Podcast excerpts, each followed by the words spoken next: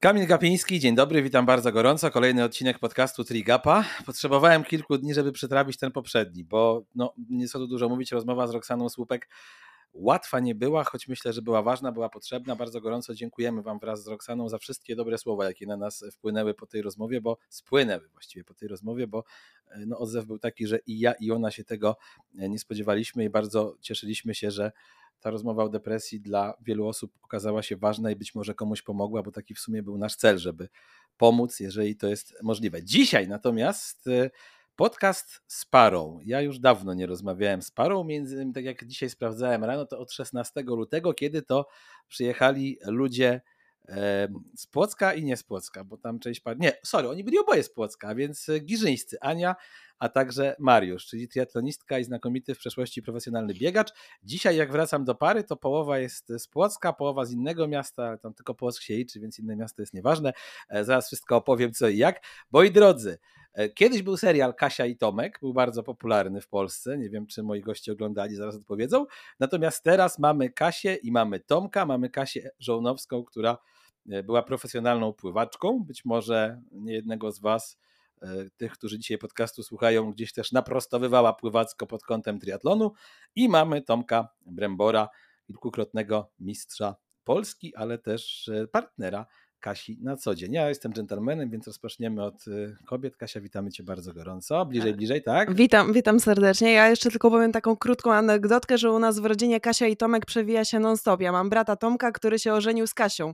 Także... Taka rodzinna, można powiedzieć. Także jest Kasia Tomek e, cały czas. Witam wszystkich serdecznie. Dziękujemy przede wszystkim za zaproszenie. E, co prawda bardzo długo musieliśmy czekać, ale w końcu się udało. To prawda, nie było łatwo, słuchajcie, bo ja jestem w szale tworzenia wespół z Krzysztofem Stanowskim kanału Zero i tak jak się baliśmy, że moi rozmówcy nie będą mieć czasu, bo mają małe dziecko i dużo e, powiedziałbym obowiązków, tak to ja wyszedłem na tego złego, który dwa czy trzy razy przekładał e, godzinę i czas nagrania, ponieważ zawsze wypadało mi coś w pracy numer jeden i musiałem w ostatniej chwili e, gdzieś tam się wymigiwać, więc też dziękuję Wam bardzo serdecznie za cierpliwość. 2018 rok. Zbyszek Gucwa zaprasza Kasię na obóz do Szklarskiej Poręby. E, co tam się wydarzyło? No tak, no tam się poznaliśmy na obozie dzięki e, Zbyszkowi. Zbyszek mnie zaprosił na ten obóz. E, poznałam tam drużynę. Od razu powiem, że Tomek był ostatnią osobą, z którą w ogóle rozmawiałam. Wydawał mi się bardzo taki... But?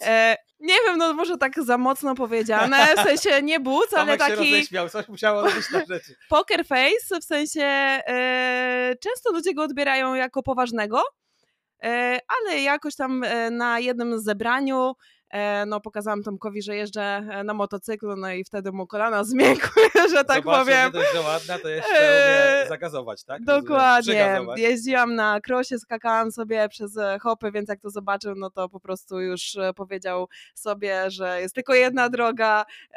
Bo ty tam, rozumiem, jechałaś jako trenerka pływania. Jako trenerka... Poprawić. Tak, tak. Zbyszek mnie zaprosił, żebym, e, znaczy nie e, tych e, pro zawodników, ale też byli amatorzy i ja tam e, odpowiadałam za sekcję pływania, a przy okazji mówi tak, chodź zobaczysz jak tam trenują ci pro, ja tam sobie myślałam, żeby e, może coś spróbować z triatlonem, no i tak się poznaliśmy. A kojarzyłaś w ogóle nazwisko Brembor, czy niekoniecznie wcześniej, tak szczerze, bez bicia? Totalnie nie. Okej. Okay. Znaczy w ogóle ja nie znałam świata triatlonu, tak? Mm, jakby pływacy, pływacy tak, znaczy ten triatlon jest teraz coraz bardziej popularny, no ale nie, nie znałam w ogóle osób z triatlonu. Tomek, jak to u Ciebie wyglądało? Faktycznie zobaczyłeś dziewczynę, która popierdziela na jednośladzie i pomyślałeś, ja pierdzielę, ja jestem fanem e, out. No rozmawiałem z Tomkiem parę lat temu, już ten podcast niestety jest niedostępny w internecie, więc dzisiaj o temacie out i jego fanta fantastycznych gdzieś tam w sprawach pogadamy, natomiast to, to cię tak ujęło, czy jednak coś innego na początku? No zdecydowanie był to temat motoryzacji, ale ja wcześniej e, gdzieś tam byłem też z partnerką, która pływała zawodowo. E, miałem, tam, e, miałem też jakieś etapy Tindera, takich tam rzeczy e, i stwierdziłem, że no nigdy więcej nie będę miał e, partnerki, która też jest tak mocno związana ze sportem. E, byłem. E, no Czyli wtedy planuje, Pan Bóg się śmieje. E, no tak można powiedzieć. Wtedy byłem tego zdania, że każdy musi mieć gdzieś tam jakąś swoją przestrzeń do działania, że jak będą jakieś delikatnie mówiąc niesnaski, kłótnie, no to każdy będzie miał coś, coś swojego, tak? Swój świat. Tak, także u Zbyszka była taka fajna tradycja, że mm, każda nowa osoba w szeregach, że tak powiem, obojętnie czy to zawodnik, czy, czy trener, tak jak wtedy Kasia była, miał opowiedzieć po prostu kilka zdań o sobie, tak? Jakąś, jakieś krótkie doświadczenia związane ze sportem, czy nie sportem, no obojętnie. No i Kasia opowiada te, te wszystkie e, swoje osiągnięcia sportowe, że jej bardzo mało e, na igrzyska zabrakło, 80 setnych, e, no po prostu kosmiczne wyniki, gdzieś tam sportowo była przynajmniej dwie klasy wyżej, no ale ja nawet głowy wtedy nie podniosłem, no bo cały czas głęboko byłem e, przekonany, no że ja w ogóle nie jestem zainteresowany e, kobietą, dziewczyną, która jest związana ze sportem. A nie kojarzyłeś jej w ogóle ze świata pływania, no bo jednak ty też się z pływania wywodzisz.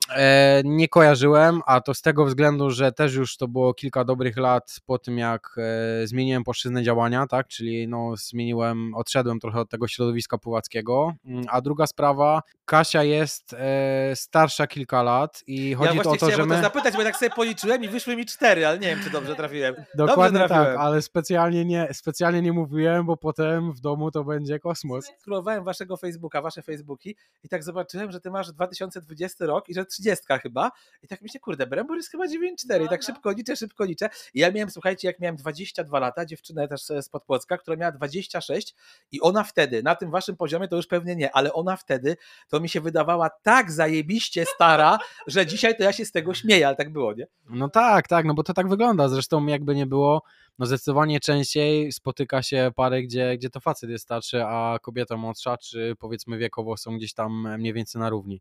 No ale wracając do tematu, Kasia opowiadała o wszystkich swoich dokonaniach, osiągnięciach, no ale oczy mi się zaświeciły właśnie jak powiedziała, że jeździ motocyklem, że ma prawko, a jak pokazała zdjęcia, że skacze na krosie, no to, to był koniec, to był koniec.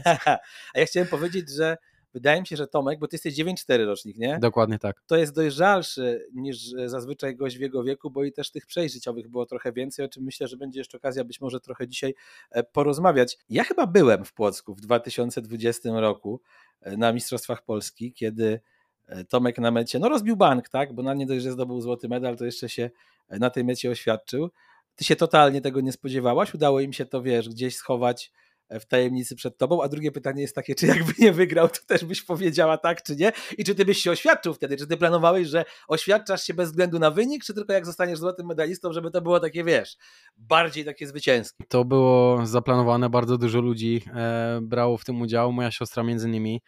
Ja jak wybierałem pierścionek zaręcznowy, to złapałem się za głowę, jak wszedłem do pierwszego jubilera, e, z tego względu, że no było tyle, moim zdaniem oczywiście skromnym, no tyle było e, fajnych wzorów, jakieś diamenty, nie diamenty. Myślałem, no. cena się zrzuciła znów. Nie. Nie, triatlonista nie... zna ceny rowerów, tego nie ruszają pierścionki. Jakby tu bardziej chodziło o to, że no ja się nie znam, to jest zupełnie nie moja e, broszka, no i poprosiłem siostrę, żeby, e, żeby mi pomogła w tym i tutaj była fajna intryga zaprosiła koleżankę mm, do domu, e, wtedy jak razem byliśmy z Kasią, tak, w Chorzowie, e, no i tam taki pomysł, że właśnie ta, ta koleżanka powiedziała, że szuka jakiegoś tam pierścionka dla, dla mamy, no i że jej się podoba ten, który ma Kasia wtedy założony. Chodziło o to, żeby rozmiar, tak? E, chodziło o to, żeby rozmiar sobie się dowiedzieć, no i tak to, tak to się wszystko zaczęło.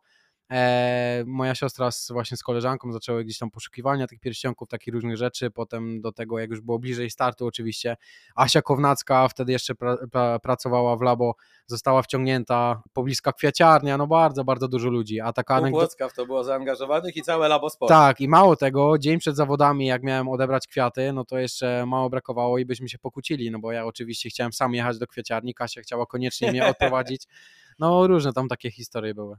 Jaki to był szok? Bo ja z tego co pamiętam, to odebrało ci mowę na chwilę chyba. No, tak jak Tomek powiedział, ja generalnie się nic nie spodziewałam, bo no nawet dzień wcześniej byśmy się pokłócili, tak? Bo ja nie wiedziałam, gdzie on chce jechać. Ja mówię, no pojedź za mną, ja pojadę autem, bo ty nie wiesz, jak pojechać na ten rynek. I on do mnie mówi, no ale przecież jestem dorosły, sobie dam radę sam. No i jakby no nie wiedziałam, że on musi gdzieś tam do kwiaciarni i tak dalej. E, mało tego, gdzieś tam jak już została ostatnia runda na bieganiu, e, ktoś mnie już tam wołał, że, e, że może bym tam przyszła na metę i ja mówię, że nie, nie, ja tutaj jeszcze zostanę, jeszcze mu powiem, jaka jest e, różnica. Także no nie spodziewałam się e, kompletnie. Ja dostałem od jednego z waszych bardzo dobrych znajomych taką fajną, ładną wiadomość. Brzmi ona tak. Generalnie z takich fajnych rzeczy to Kasia bardzo wspiera Tomka. Podporządkowują mocno tryb pod to, żeby mógł trenować. W zeszłym roku bardzo dużo trenował za granicą, a ona z synkiem i psem musiała ogarniać życie, także dla niej duże ukłony i wyrazy uznania. Chciałbym, żebyśmy o tym trochę porozmawiali, bo e, dzisiaj też w kąciku trenerskim będziemy rozmawiać o tym, że trenowanie triatlonu w parach to czasami jest super sprawa, czasami jest niełatwa sprawa. E, u Was jest to bycie i zawodnikami, i trenerami. E, jak to właśnie, Kasiu, wygląda z Twojej perspektywy? Faktycznie dzisiaj jakby na pierwszym miejscu musi być kariera Tomka, bo znaczy musi, chcecie, żeby była kariera Tomka, bo on jest właśnie profesjonalistą, czy jakoś inaczej? Byś trochę o tym opowiedziała i potem też ciekaw jestem Tomka perspektywy. No w ogóle bardzo miłe te słowa są. E, myślę, że tutaj wiele czynników się na to składa. Przede wszystkim to, że jestem byłym sportowcem i to rozumiem, e, że no żeby osiągać jakieś wyższe cele, no to trzeba troszeczkę się poświęcić. Jakby ja nigdy nie nacisnę naciskam, w sensie mi nie zależy na tym, żeby, nie wiem, Tomek e, osiągał jakieś wyniki, że ja go, na, nie wiem, naciskam, natomiast jeżeli tylko chcę, no to jestem w stanie, powiedzmy, troszeczkę się e, poświęcić, dopasować. tak, dopasować. Jest to mega trudne, e, bo e, małe dziecko e, naprawdę dokłada dużo tych zmienia obowiązków, życie. zmienia życie bardzo.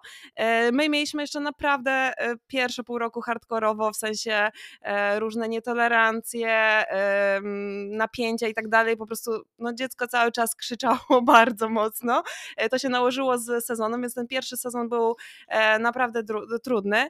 Natomiast gdybym tego nie chciała robić, to bym tego nie robiła.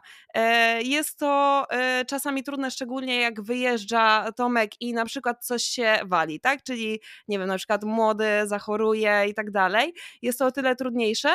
Natomiast e, robię to z przyjemnością często, bo e, może to dziwnie zabrzmi, czasami e, bardziej wierzę w Tomka sukcesy niż on sam pewnie, okay. dlatego że podchodzę do tego bardziej obiektywnie, bez emocji. Ale tak? w sensie, dziwnie, słuchaj, jest takie modne no? powiedzenie, ja je bardzo lubię, że za sukcesem każdego mężczyzny stoi mądra kobieta. Bardzo ładne, tak, powiedzenie.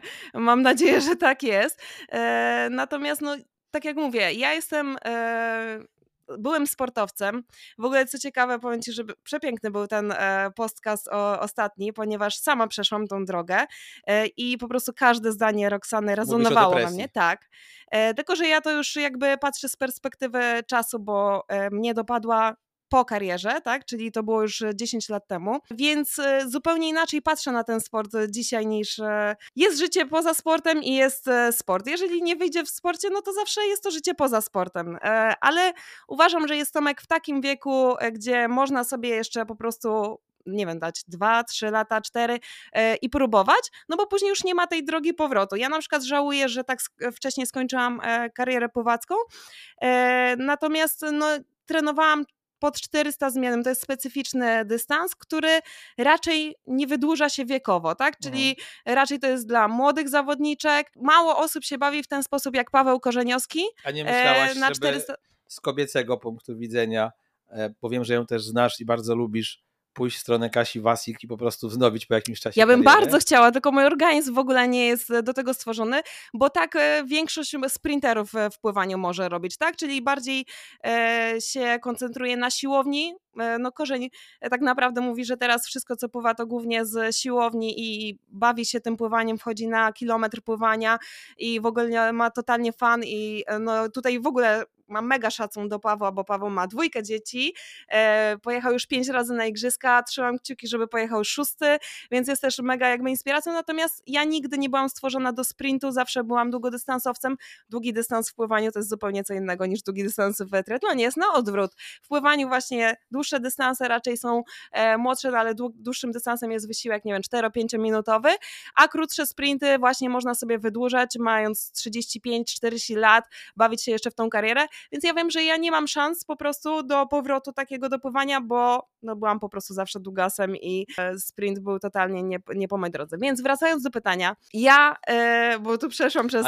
podcasty Roxany i tak dalej. Podoba, bo zawsze tacy goście są najlepsi, którzy dużo mówią. Tak Natomiast chciałam powiedzieć, że jak ja trenowałam, miałam zupełnie inny ogląd na sport, czyli bardzo podchodziłam tak zero-jedynkowo, emocjonalnie, w sensie, że nie idzie, idzie, a teraz nie obraziłam się na ten sport, bo wiadomo, że przeszłam terapię, więc też inaczej e, zupełnie na to patrzę. Natomiast też jestem taką osobą, która lubi po prostu sport. E, my się śmiejemy, bo tutaj się różnimy akurat z Tomkiem. Ja e, lubię oglądać sport. Tomek jest taki, że raczej lubi rywalizować, ale nie ogląda sportu. A ja się emocjonuję, czy to e, tenisem, czy jakimiś innymi zawodami. Lubię sobie e, obejrzeć. Może nie jestem jakimś takim turbofanem, ale e, lubię oglądać, lubię rywalizację, lubię sport, więc też mu kibicuję, no bo jest w tym sporcie. Po prostu trzymam za niego kciuki i mam nadzieję, że to w końcu też kiedyś odpali, ale jeżeli w danym momencie stwierdzi, że nie, Kasia, kończymy, już mam dosyć, no to kończymy, no i znajdziemy sobie jakby coś innego. Oczywiście ja też mam swoje życie, to nie jest tak, że wszystko jest podporządkowane e, pod Tomka. Tomek, chyba dla Ciebie to też nie jest łatwe, prawda? No bo rodzić się dziecko, tu trzeba wyjechać za granicę, tu trzeba trenować, tu trzeba się skupić z jednej strony na tym, żeby budować formę, a z drugiej nie wiem, czy oni są wtedy z Tobą za granicą, czy zostają e, w Polsce, no ale gdzie by nie byli, to nie spędzasz zapewne z nimi tyle czasu, ile byś chciał. E, no dokładnie tak, mimo że nasz synek skończył 16 miesięcy, no to ja jako rodzic cały czas gdzieś tam się uczę różnych rzeczy, dlatego też ten zeszły sezon no był taki, no nazwijmy to przełomowy. Był to ostatni rok tak naprawdę, gdzie e, po rozmowie z Kasią postanowiliśmy, że no może nie, że totalnie wszystko, no ale że zrobię jak najwięcej powiedzmy, tak, żeby się gdzieś tam fajnie przygotować, będę wyjeżdżał na zgrupowania i skupię się w dużej mierze na właśnie mm, na podnoszeniu poziomu sportowego,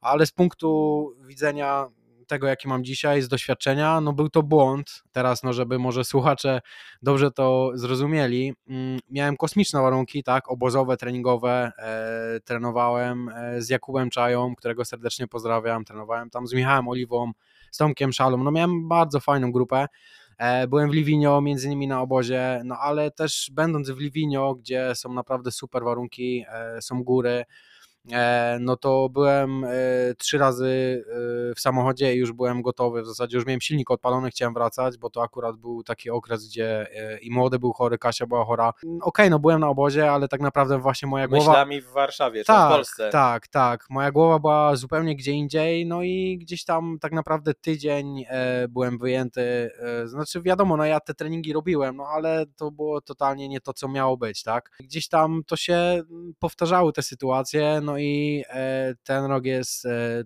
totalnie inny. Na chwilę obecną e, trenuję zupełnie sam. Też, żeby mnie wszyscy zrozumieli, Jakub Czaja był tak naprawdę trenerem do, do tej pory, który mi poświęcał najwięcej uwagi. Zresztą Iwona Woronowicz, z którą trenowałem przygotowanie motoryczne, też bardzo dużo uwagi mi poświęcała, bardzo mnie wspierała w tym, co robię ale przez to, że mm, no mając młodego w takim wieku, no kosmicznie dużo rzeczy się zmienia, tak? Czas, czasami w przeciągu minuty, godziny, e, jednej nocki, no i ja bym, musiał, ja bym musiał być non-stop z nimi na telefonie, żeby to wszystko cały czas zmieniać i cały czas dostosowywać i no to wszystkich by wykończyło Czyli po kolei. Czyli dzisiaj jesteś sobie sterem, okrętem i żeglarzem, sam wszystko robisz, e, czy, czy nie do końca? Tak, ale to też jest e, taka sytuacja trochę bardziej złożona, e, no bo ja miałem w ogóle miesiąc przerwy, nie robiłem totalnie nic, e, no bo gdzieś tam musiałem e, odpocząć sobie, musiałem też poświęcić czas na właśnie gdzieś tam pasje motoryzacyjne.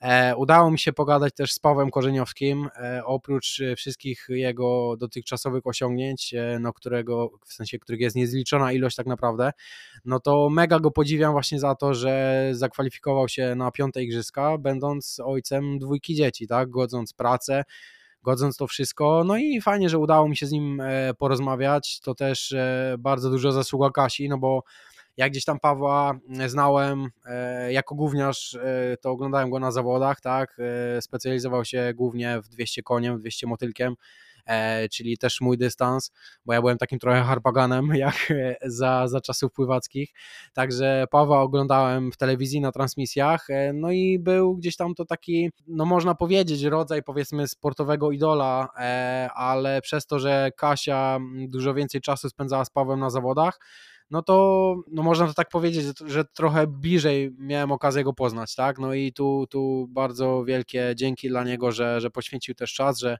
mogliśmy się spotkać, e, wypić sobie kawkę i, i zdradził mi kilka ściśle tajnych tipów.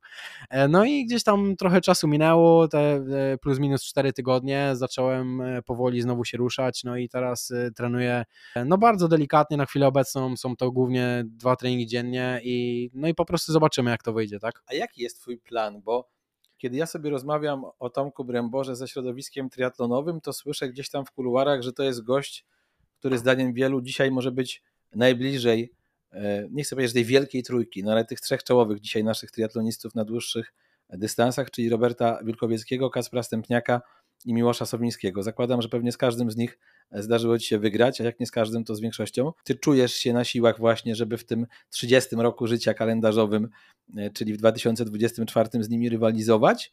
I co za tym idzie, czy masz jednak ochotę, patrząc na to, jak dzisiaj wyglądają też kwalifikacje na Hawaje, e, spróbować długiego dystansu, no bo ty jednak się kojarzysz w 100% moim zdaniem dzisiaj w Polsce z jedną drugą Ironmana. Nie wiem, chyba nawet nie robiłeś pełnego dystansu. Nie, nie no to jeden Ironman siedzi dzisiaj w studiu, pozdrawiam serdecznie. E, no i nie wierzę, że ciebie to nie, nie zastanawia, nie kręci, nie, nie, nie, nie wiesz, po, po mózgu ci nie chodzą takie Ironmanowe myśli. Wiesz co, może to zabrzmi trochę nieskromnie, ale e, no zdecydowanie mam papiery na bardzo dobre ściganie i mm, ścigaliśmy się nieraz i tak jak wspomniałeś, nieraz z nimi wygrywałem, także no jakby jesteśmy takimi samymi ludźmi. E, no tylko, no wiadomo, różne czynniki mają wpływ na, na wynik na mecie, tak? Na, na czas, na miejsce. E, no i wiadomo, że każdy jest po prostu w innej sytuacji.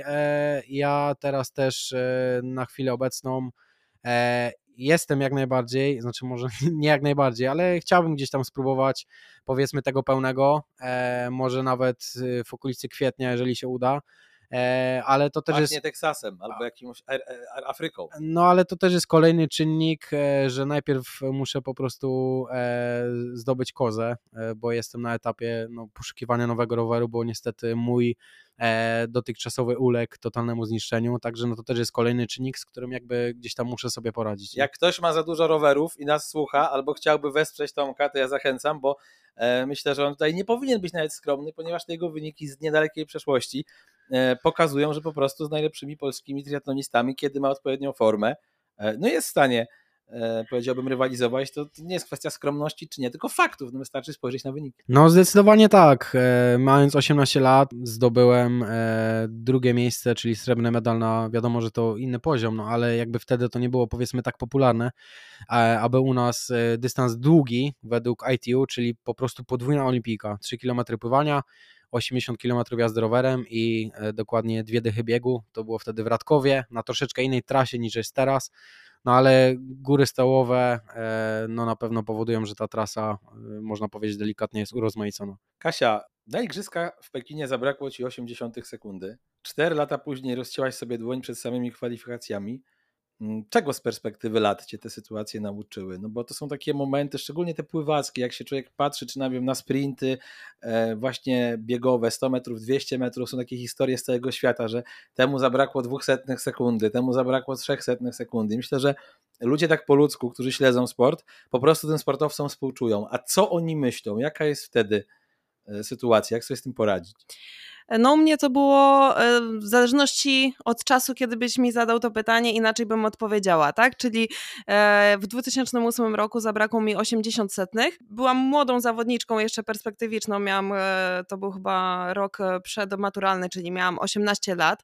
Cały czas się rozwijałam, poprawiałam, więc jakby w mojej głowie było tak, że ja cały czas tak będę się rozwijać, więc dobra, no okej, okay, jeszcze są Teraz w razie czego udało, igrzyska, natomiast na pewno te igrzyska robią coś takiego, tak widać po, e, po wielu sportowcach, że tą presję narzucają tego czterolecia, e, wiele osób nie kwalifikuje się i tak dalej. E, natomiast no, wtedy z jednej strony się cieszyłam, że byłam w ogóle blisko jakby tych igrzysk, a z drugiej strony no załamka, no 80 setnych na 400 zmiennym to jest praktycznie no 10 setnych na każdej długości, można po prostu szybciej zrobić nawrót i tak dalej. No ale to można sobie tak gdybać, prawda, takich ludzi na świecie jest więcej. Natomiast dużo bardziej mnie bolały na pewno przygotowania do Londynu, ponieważ ja już e, myślę, że miałam zalążki jakieś takie depresyjne, w sensie e, męczyłam się e, na studiach, męczyłam się tutaj treningowo i stwierdziłam, że wyjadę, będę trenować z trenerem Bartkiem Kizierowskim. Byłam wtedy rok w Hiszpanii. Wydałam wszystkie swoje pieniądze, wszystkie, naprawdę rok mnie chyba do trenowania tam kosztował bardzo dużo. E, wszystkie pieniądze, które zarobiłam w ogóle w pływaniu, a wiadomo, że jak się mieszka z rodzicami, no to wszystko, co się zarobi, to kieszonkowe jest jeszcze. I to mnie bolało najbardziej, że po prostu tak postawiłam wiele na tą jedną kartę czasu, energii, nadziei i tak dalej. I myślę, że te rzeczy nie, nie wydarzyły się bez powodu, tak? Czyli to, że nie wiem, rozcięłam sobie rękę i tak dalej, to gdzieś wszystko było na podłożu e, psychologicznym, że już jakby nie szło. Ja też e, Tomkowi często właśnie mówiłam, że strasznie żałowałam, że nie miałam na przykład psychologa sportowego na koniec, bo podchodziłam do mm, startu bardziej przerażona, czyli bardziej mnie na treningu potrafiłam, byłam człowiekiem treningu, naprawdę z, z, chłopakami tam wygrywałam, Kisier to mówił, że w ogóle no, nigdy nie miał takiej mocnej zawodniczki i tak dalej, natomiast na zawodach bardziej mnie przerażał ten dystans niż jarał, w sensie, że niż kręciło mnie to, że będzie start i tak dalej, więc myślę, że tego trochę zabrakło, a czego mnie nauczyło, no to wiadomo, że gdzieś tam po tej karierze miałam tą depresję, e, miałam tą terapię te dwa lata. Zdecydowanie inaczej patrzyłam na swoją karierę, czyli nie przez to, bo ja uważałam, że jeżeli nie jestem olimpijczykiem, to po prostu nie jestem dobrym sportowcem. W sensie, że. Bardzo naprawdę, zero-jedynkowo to traktowałaś, bardzo zero-jedynkowo, jest to, żebyś że, pojechała dokładnie. na igrzyska ale to wiadomo, że to ten święty gral jest zawsze gdzieś dalej, tak? Czyli osoby, które jadą na igrzyska, no to chcą, e, nie wiem, wejść do finału, osoby, które są w finale, chcą jakby medalu, więc to się nigdy nie kończy, tak? No ja sobie wybrałam Chyba, te pojechanie. Phelpsem, to tam Dokładnie. 20 parę złotych medali i się kończy. No ale on też, wiesz, Choć ma te 8 miał, medali, też, nie? Też miał depresję, no tak? właśnie. To... Nauczyłam się tego, żeby postrzegać tą karierę. Ja teraz się cieszę, że na przykład trenowałam. Miałam różne jakby etapy, jak wchodziłam w dorosłość, e, w sensie po tej karierze, no to uważam, że to był czas zmarnowany, bo po prostu no, nie radzę sobie w życiu codziennym, e, nie mogę znaleźć pracy i tak dalej. E, natomiast to były trudne czasy, powiedzmy, w ogóle tutaj w, kraju, tak? W sensie, że jak ja miałam kilkanaście lat, no to w ogóle dostęp do latania za granicę nie był tak. Um, powszechny, tak powszechny jak, jak teraz. E, więc wyobraź sobie, że moje pierwsze zawody zagraniczne ja miałam do Stanów Zjednoczonych, e, gdzie nie, nie miałam telefonu, moja mama nie miała w ogóle ze mną kontaktu. Ja leciałam e, pierwszy raz samolotem za ocean, więc patrzyłam bardziej na tą moją karierę przez pryzmat tego, że ile rzeczy ja zrobiłam, czego ja bym nie miała. Normalnie po prostu, nie wiem, będąc osobą bez sportu, tak? Że ten sport mi dał bardzo dużo podróży, bardzo dużo osób poznałam i tak dalej, że wiele osób też by chciało być na tym miejscu, że może tym świętym gralem dla kogoś było pojechanie na Mistrzostwa Świata Juniorów do Rio de Janeiro albo na Mistrzostwa Europy Juniorów, e, więc no to trzeba wszystko jakby doceniać, co się ma, a nie e, tego, czego a, się nie zrobiło. Tak? A powiedz, po zakończeniu kariery w miarę szybko zostałaś trenerką? Czy miałaś ten moment odrzutu od basenu, Miałam odrzutu. który bardzo często właśnie spotyka pływaków i czasem trwa nawet nie tyle latami, co mam wrażenie dekadami? No, miałam, miałam e, ten odrzut. E, byłam bardzo obrażona. E, wiedziałam, że lubię sport, więc zrobiłam swoje papiery, zrobiłam instruktora kulturystyki, instruktora jakiegoś tam trenera personalnego. Wtedy w ogóle to nie był uwolniony zawód, więc trzeba było mieć jakieś tam e, porobione papierki. Ja powiedziałam, że ja na basen nie pójdę pracować, ja pójdę na siłownię.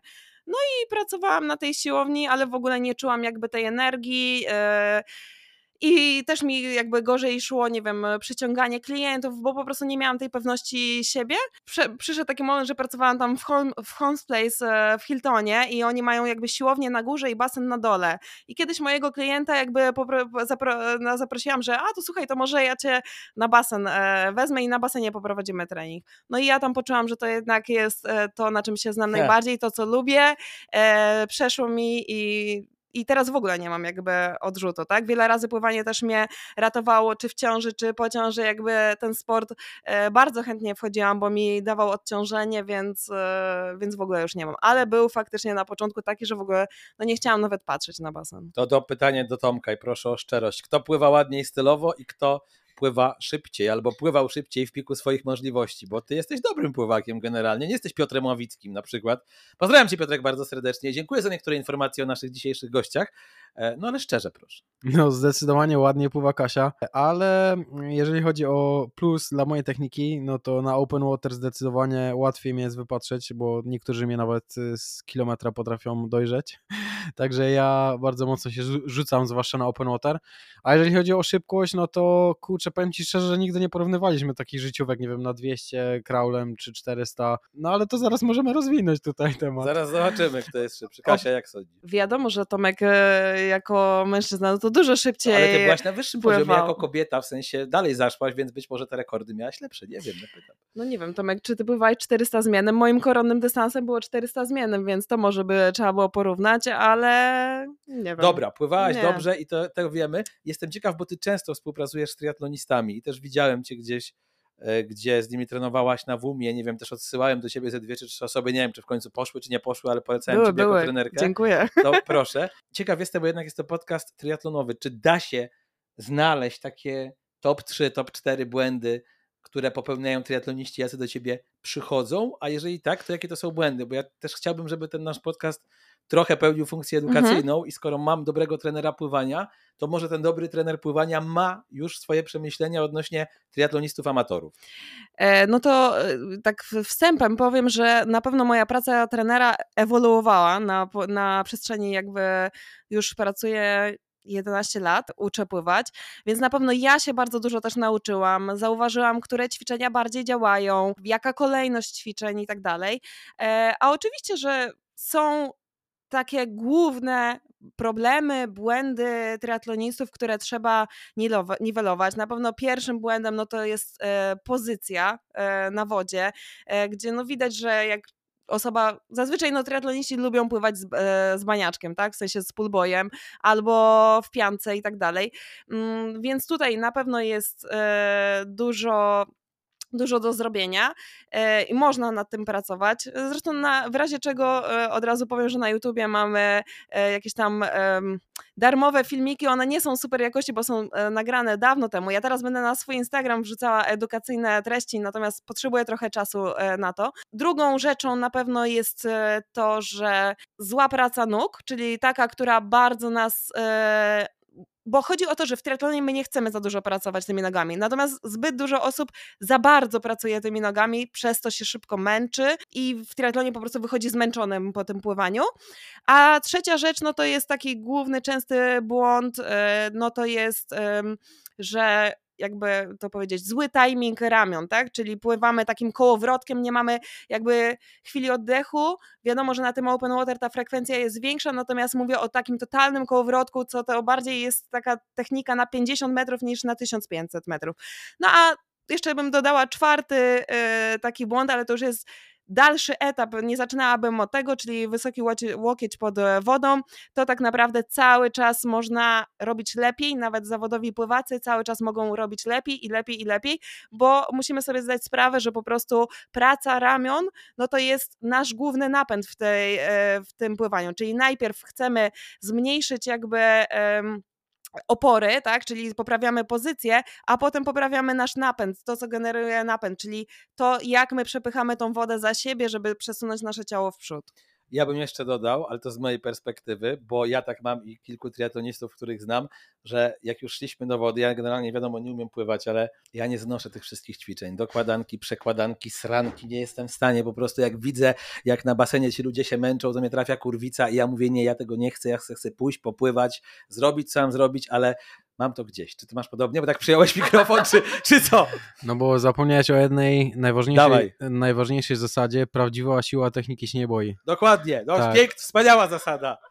Rozumiem, że Tomek nią kultywuje razem. Tak, tak, ale no to ja tobie zadam e, pytanie, Kamil. No, No. i jak ci idzie, idzie to pływanie? W ogóle Lepiej? mi teraz nie idzie, ponieważ na razie to mam tylko wyporność wieloryba. Poszedłem ostatnio parę razy na basen tutaj na ulicy Niegocińskiej, nagrywamy na Mokotowie. Jest to bardzo blisko, ale niestety jest to basen 25-metrowy, bo ja się boję, że 50 nie dam rady dopłynąć No. teraz, teraz w tej formie. I tam, słuchaj, ciągle są szkoły podstawowe. I po No pierwsze, tak. nie, jest jeden wolny tor, więc nie chcę tam wchodzić, żeby się dobijać, że mnie dziesięciolatki wyprzedzają. No a po drugie, ja nawet jak, wiesz, wchodzę, to mam tylko te no jak ci nazywa, takie te, co zakładasz na ręce, żeby się... Łapki. Łapki i bojki. Ja nie, ja, mnie nie zmusisz do żadnych, wiesz, deseczek, nie no, nigdy w życiu No ale to traumę. słuchaj, powiem ci tak, no w całym tym triatlonie, no nie da się ukryć, najbardziej techniczny jest e, pływanie. No wiem. E, I miałam ostatnio zawodnika, e, który pływał wcześniej jakby w grupie, no i robiłam z nim właśnie te nudne ćwiczenia, tak, różne dokładanki, piąsteczki i tak dalej. I jak ja zobaczyłam, on tak, dokładankę to jak najszybciej, jak najszybciej, jak najszybciej. Piąski to robiły takie praktycznie, że to cała dłoń była. I mówię, nie będę mówiła tutaj imienia, ale mówię, kurczę, mówię, przecież ty nie robisz ćwiczeń, tylko ty robisz szybko ćwiczenia, w sensie, żeby... Mm, Zaliczyć, zapomnieć. zaliczyć, zapomnieć. zasada. i w, I w grupie. I jak zaczął robić faktycznie jakby poprawnie te ćwiczenia, to mówi tak, aha, no to w sumie to, działa. całkiem działa, tak? Więc no, można tego nie lubić, no ale to działa, tak? Ja jakoś się nie mogę przekonać, ale okej. E, Ważna informacja i takie ciekawe stwierdzenie odnośnie waszego duetu. E, Też, bo przecież jest Vamos Team, o którym zaraz będziemy rozmawiać. Kasia super ogarnia menadżersko cały team, a Tomek jest bardzo rzeczowym i konkretnym trenerem. W tym aspekcie uzupełniają się kapitalnie. Tomasza, proszę, żeby się do tego odniósł. Czy tak faktycznie jest? Znaczy no Kasia e, nie tylko ogarnia stronę menedżerską, ale tak naprawdę wszystkie rzeczy z tym związane, a ja zajmuję się można powiedzieć tylko i wyłącznie e, treningiem, e, bo no bez tego, ja to ogólnie jestem bardzo słaby w tego typu mm, aspektach, także no bez, bez Kasi na pewno bym sobie nie dał rady od tej strony. E, No i tutaj z tego miejsca bardzo dziękuję za pomoc. O! Także, także tak, się, tak się dobieramy, e, uzupełniamy, jak to sam wspomniałeś. I oprócz dwóch płaszczyzn, no to jeszcze fajnie się uzupełnia to właśnie, że Kasia jest, e, no można powiedzieć, specjalistką, tak, w takim szkoleniu pod kątem technicznym pływaków, tudzież triatlonistów, a ja zajmuję się gdzieś tam pozostałymi dyscyplinami, czyli e, bieganiem i e, kolarstwem. Czyli wy jakby te plany treningowe układacie razem, czy jednak indywidualizujecie? Nie, nie, pod kątem planów treningowych to, to ja układam Okej. wszystko. Ja mówię stricte pod kątem takim technicznym, Okej, tak? dobra. Kasia prowadzi indywidualne zajęcia. Ja też, jeżeli ktoś ma taką chęć, no to też się spotykam z zawodnikami e, indywidualnie. Teraz ruszyliśmy z grupowymi treningami na, na stadionie, na targówku, także tutaj to mówię bardziej pod tym Okej. kątem. No dobrze, to jest ciekawe. E, Moi drodzy, Kasia Żołnowska i Tomek Brembor są moimi gośćmi. Teraz kącik trenerski, bo jesteśmy mniej więcej w połowie rozmowy, zaraz wracamy. Jest z nami Michał Wojtyło, Trimp Team. Witam Cię Michale bardzo gorąco. E, Witam Kamilu, witam słuchaczy. No i muszę powiedzieć, że zostaniemy w temacie par, ponieważ dzisiaj taki trochę e, podcast z serii Duety do mety. Ja już wspominałem na początku, że lubię rozmawiać z parami i co prawda no, Michał dzisiaj jest jako singiel, że tak powiem, w naszym podcaście, ale nie oznacza to, że jest singlem na co dzień i mm, e, w związku z tym, że jego druga połówka również mocno trenuje, to poruszę ten temat dzisiaj, ponieważ ja się zastanawiam, tak na początek oczywiście rzucę podkręconą piłkę, a ty zrobisz z nią co zechcesz, czy mieć partnera, który bardzo dużo trenuje, to jest błogosławieństwo, czy to jest bardziej przekleństwo? No tutaj odpowiedź nie jest jednoznaczna, bo jak zawsze i tak i nie. I, i tu naprawdę trzeba by e, poświęcić trochę więcej czasu i ten nasz 15-minutowy kącik trenerski e, może się okazać e, zbyt krótki, ale to wszystko zależy od osób, które właśnie trenują z sobą i jak te osoby się z sobą dogadują tak na dobrą sprawę. E, Bo z perspektywy bycia trenerem par to wcale nie jest takie proste i muszę przyznać, że nieraz jest chyba łatwiej prowadzić taką pojedynczą osobę, która po prostu sobie trenuje, niż e, związek dwóch sportowców trenujących z sobą. Tu już nie będę się odnosił do jakby do nas bezpośrednio, do mnie i do Olimpii, bo wydaje mi się, że my jakby łączymy pasję, pracę, sport, to wszystko w jedno i i jakby nie każda para może to, to robić w taki sposób, jak my możemy. No ale na pewno większość par ma na początku ten problem zgrania się e, w sporcie, więc tu na pewno nie ma takiego jedno, jed- nie ma takiej jednoznacznej odpowiedzi, że to jest dobre lub złe, no, albo proste lub trudne. Ja zakładam, że największym problemem jest po prostu zgranie grafika, szczególnie kiedy na przykład masz, nie wiem, jedno lub dwójkę lub trójkę ma- małych dzieci, no bo wtedy ciężko jest trenować e, we dwoje. Ile jeżeli nie jesteś Bruce'em Wayne'em i nie stać cię na Alfreda i nie masz jakiegoś fantastycznego lokaja, który ci wiesz, e, zrobi jajecznicę, wyprasuje frak, a jednocześnie postrzeli twojego rywala Jokera albo jakiegoś innego złoczyńcę, no to nie zostawisz tych dzieci samych w domu. i musisz kombinować. Znaczy to, to wszystko też e, zależy właśnie od tego, ja, na jakim etapie już jesteśmy w związku, na, na jakim etapie jesteśmy już e, tego życia rodzinnego, czy mamy dzieci, czy nie mamy dzieci. No na pewno tutaj w momencie, kiedy wchodzą te obowiązki takie domowe, rodzinne i one się nawarstwiają, e, no to bardzo ważne jest takie szczere odpowiedzenie sobie na pytanie, ile tak na dobrą sprawę mamy tego czasu, jaki cel chcemy osiągnąć. I z tym chyba jako trener najczęściej muszę się zmierzyć z zawodnikami, którzy są w takim sportowym związku, no bo najpierw prawie jako psychologa tak na dobrą sprawę, najpierw spotykamy się oddzielnie, potem spotykamy się wspólnie, potem jeszcze raz spotykamy się oddzielnie. Można powiedzieć, że tak na dobrą sprawę to są mediacje, które są prowadzone E, w ramach związku, no bo każda z tych osób chce osiągnąć, chce się realizować, chce osiągnąć te swoje wymarzone cele, no a tutaj czas nie jest z gumy, wiemy o tym i głównym celem trenera też jest niedoprowadzenie do rozpadu związku sportowego, no bo e, bardzo prosto jest przeciągnąć linę w jedną stronę, a ta druga strona w pewnym momencie nie wytrzyma e, albo nie wytrzyma braku realizacji, albo e, będzie miała swoje niespełnione ambicje. Więc tutaj wypośrodkowanie tego w takiej parze, która już trenuje wspólnie, no jest naprawdę e, karkołomnym wyzwaniem. Dużo masz tych par, tak z ciekawości, to jest już jakiś trend, można tak powiedzieć, albo może nie wiem, taka sytuacja, że zaczęli z tobą trenować ludzie, którzy wcale parą nie byli, ale właśnie trenując triatlon mm, zaczęli ze sobą być? W chwili obecnej mamy takich par, bo mówię o mnie o Olimpii, e, ponad pięć takich e, stricte trenujących z sobą. I większość z tych par przyszła tak na dobrą sprawę do nas w momencie, kiedy zorientowali się, że właśnie jesteśmy nie dość, że trenerami, to jeszcze sami prowadzimy taki styl życia, w którym oboje trenujemy. I na początku w większości przypadków zaczęło się to od takiej prostej rozmowy: słuchajcie, pomóżcie nam ułożyć tryb dnia, bo mamy z tym olbrzymi problem, nie jesteśmy w stanie się spiąć kalendarzami, nie wiemy jak trenować, każdy z nas ma innego trenera. E, ciężko nam się jest dogadać między sobą, więc może trener by nas e, w jakiś sposób e, tutaj spiął, tak abyśmy my już nie musieli tego robić. No i od tego w większości przypadków się zaczyna, że jak już mamy taką parę świadomą, która wie, co chce osiągnąć i wie, że już ma świadomość tego, że ma problem, aby, aby jakby to, to uzyskać samodzielnie.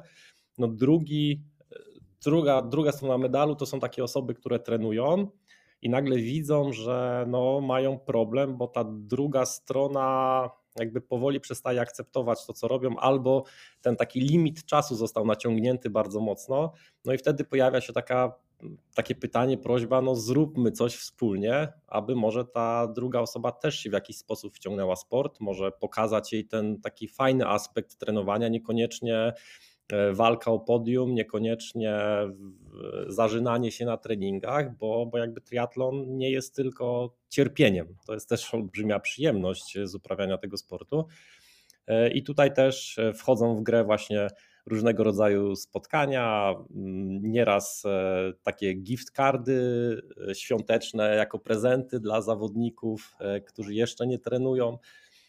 I zaczynamy w ten sposób z takimi parami, e, ale też zdarzają się osoby, które są singlami, poznają się w ramach, e, w ramach naszej grupy. E, no i mamy znowu problem par. I tak to się kręci. Często w pośród par występuje rywalizacja.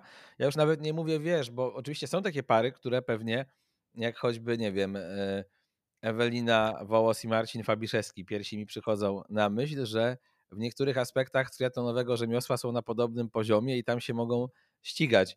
E, ale już nawet nie mówię o takich, wiesz, wynikach e, na zawodach, że tam i stara, i stary leci, lecą na 5-15 w pół Ironmanie i zobaczymy, jak to to przetrwa. Tylko taka nawet rywalizacja, czy na co dzień treningowa się, się ludziom włącza, że skoro on zrobił 6 treningów w tygodniu, to ja też muszę 6 treningów w tygodniu, albo że skoro on zrobił to wybieganie, a mi się dzisiaj nie chce, a on to zrobił wczoraj, to ja dzisiaj pójdę. Jak to wygląda?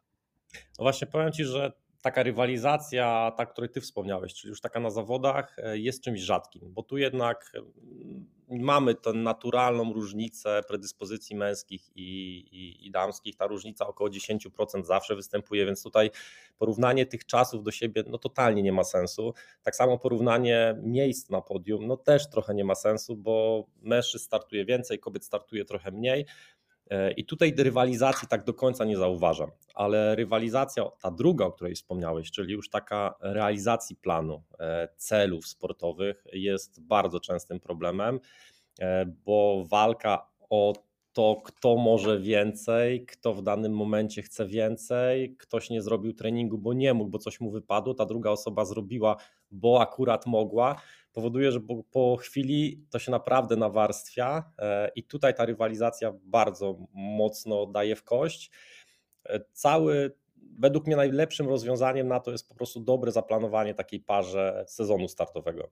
On się musi uzupełniać, a nie wykluczać. E, tutaj naprawdę zawsze siadamy i myślimy o tym, jak zgrać te starty, aby w danym momencie, w danym tygodniu lub, lub okresie ta, ta para się mogła wspólnie nieraz przygotowywać, ale też nie wykluczała się w momencie, kiedy jedna osoba przygotowuje się do Ironmana, a druga osoba przygotowuje się do połówki.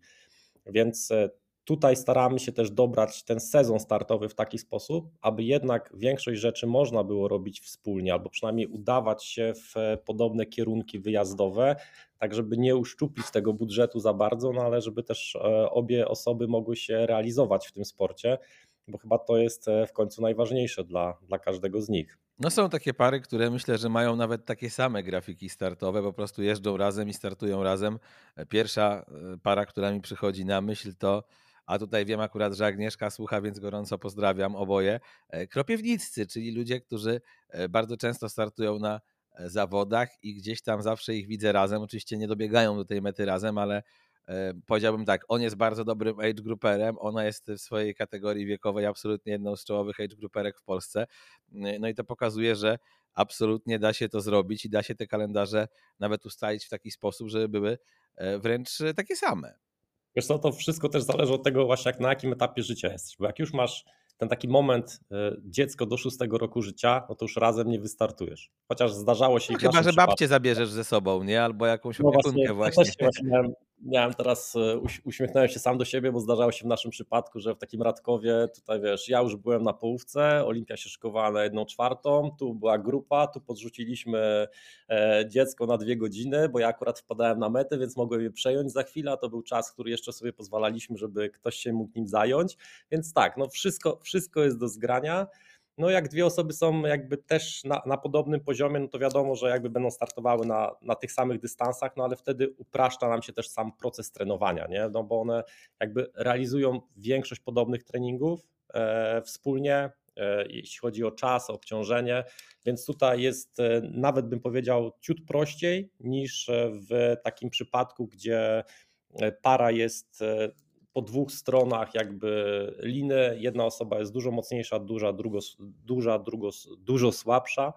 No i tutaj troszeczkę bardziej trzeba się na, mm, namanewrować w tych planach treningowych i, i planach startowych, żeby to wszystko e, do siebie fajnie pasowało. Tak sobie pomyślałem, że wiesz, to się nawet może skończyć tym, jak zrobicie we dwójkę start i tak przekazujecie dzieci kolegom z drużyny, że potem się dzwoni po kolegach i się pyta, słuchaj, czy to ty nie masz mojego dziecka? Bo gdzieś to wszystko się może zakręcić, no ale to oczywiście trochę sobie żartuję. E, myślę sobie też, że te pary to e, może być bardzo fajna rzecz przy takim ciągnięciu za uszy, gdy masz kryzys. Bo tak ostatnio się nad tym zastanawiałem przed naszym dzisiejszym podcastem, wiedząc, że będę o tych parach rozmawiał i będę z parą rozmawiał, że dzisiaj, gdybym na przykład spotykał się z dziewczyną, która mocno uprawia sport, to byłoby to dla mnie raczej zbawienne, bo mam takie wrażenie, że mogłabym do tego sportu z powrotem wciągnąć, że byłoby mi łatwiej wrócić do treningu, bo na przykład, nie wiem, ubralibyśmy się razem e, i wyszli na jakiś delikatny trucht, albo bo zobaczyłbym, że ona trenuje i we mnie by wzrosło takie większe poczucie winy, że ja nic nie robię. Rozumiesz, o co mi chodzi, że jak ta druga osoba jest bardziej zaangażowana w sport, a ty masz kryzys, to ona cię może właśnie trochę za te uszy wyciągnąć. No rzadko się zdarza, że w jednym momencie dwie osoby mają kryzys. To, to właśnie to, co powiedziałeś, jest e, raczej ciągnie, jedna osoba wyciąga drugą e, z tych problemów, albo często jest też tak, że będąc w związku, nie, ty nie widzisz, że twój partner zaczyna mieć kryzys, trener już to zauważył, no i wtedy ja na przykład nie dzwonię do osoby, która ma kryzys, tylko do tej drugiej osoby i się pytam o co chodzi i czy możesz mi pomóc. E, bo nieraz jest, niektórzy zawodnicy po prostu nie lubią przyjmować na klatę takiej informacji, że jest im źle, że już ktoś to widzi, ale jak się zrobi to trochę od tyłu przez partnera, tu się wyjdzie, tu się zrobi lżejszy trening, tu partner poprosi o to, żeby wyjść na bieganie, to naprawdę działa cuda. Wojtyło, do czego ty ludzi namawiasz? Jak się zrobi to od tyłu, przez partnera? Nie wiem, czy my ciągle nagrywamy podcast triatlonowy, czy już teraz będzie różowa landrynka z gapkiem i trim team. No, wydaje mi się, że musimy to puścić trochę później, wiesz? Tak, tak ja muszę premierę albo zaznaczyć na Spotify, że jest plus 18, żeby ludzie e, wiedzieli, że mogą spodziewać się e, pikantnych szczegółów. E, no ja nie ja w ogóle jak patrzę na te pary triatlonowe, to one mi się zawsze po prostu dobrze kojarzą. Czyli właśnie, tak jak mówisz, e, ludzie, którzy razem trenują, którzy mają podobną zajawkę, podobny sposób na życie. No patrzę na Kropiewnickich, oni są zawsze uśmiechnięci i pozytywni. Patrzę na Fabisza i Ewelinę, oni są zawsze pozytywni i uśmiechnięci. Nie szukając daleko, ostatni podcast też pokazuje, jak bardzo mocno ta jedna część pary może drugiej pomóc, gdy ta po prostu ma depresję. Oczywiście to się też przekłada na życie, nie tylko o sporcie, no ale e, Roxana opowiadała, jak mocno też mogła liczyć między innymi na seta, e, mimo tego, że nie było e, go przy niej fizycznie, no bo sam startował, ale że dawał jej jakieś tam poczucie bezpieczeństwa. Wiesz, bo to jest tak, że jeśli para robi, robi coś wspólnie i tutaj w takim, w tym ekstremalnym przykładzie mówimy o wspólnej pasji nawet, to się po prostu rozumie I, i ta druga osoba dokładnie wie, co czuje ta pierwsza, więc jest dużo prościej się wyciągać z takich sytuacji, gdzie widzi się, że coś jest nie tak. E, a sport jednak ma olbrzymi wpływ na to, e, na, na, całe, na całą resztę naszego życia, szczególnie w tym amatorskim świecie. Dlatego no tutaj, jeśli jest dobrze, to po prostu jest dobrze. No i trzeba to ciągnąć dalej. A nie grozi, wiesz, no tutaj już bym do ciebie bezpośrednio się zwrócił, jako że triatlon jest dla ciebie stylem życia, dla twojej połówki również. Dużo trenujecie sami, dużo trenujecie innych. Przedawkowanie triatlonu po prostu, a może na przykład macie taki czas w roku, nie wiem, jakieś dwa tygodnie ustalone e, wcześniej w grafiku, że nie wiem, wyjeżdżacie na wczasy z dzieciakami i tam po prostu jest zakaz używania słowa triatlon, bo trzeba, wiesz, zresetować głowę do tego, żeby podjąć potem kolejne wyzwania.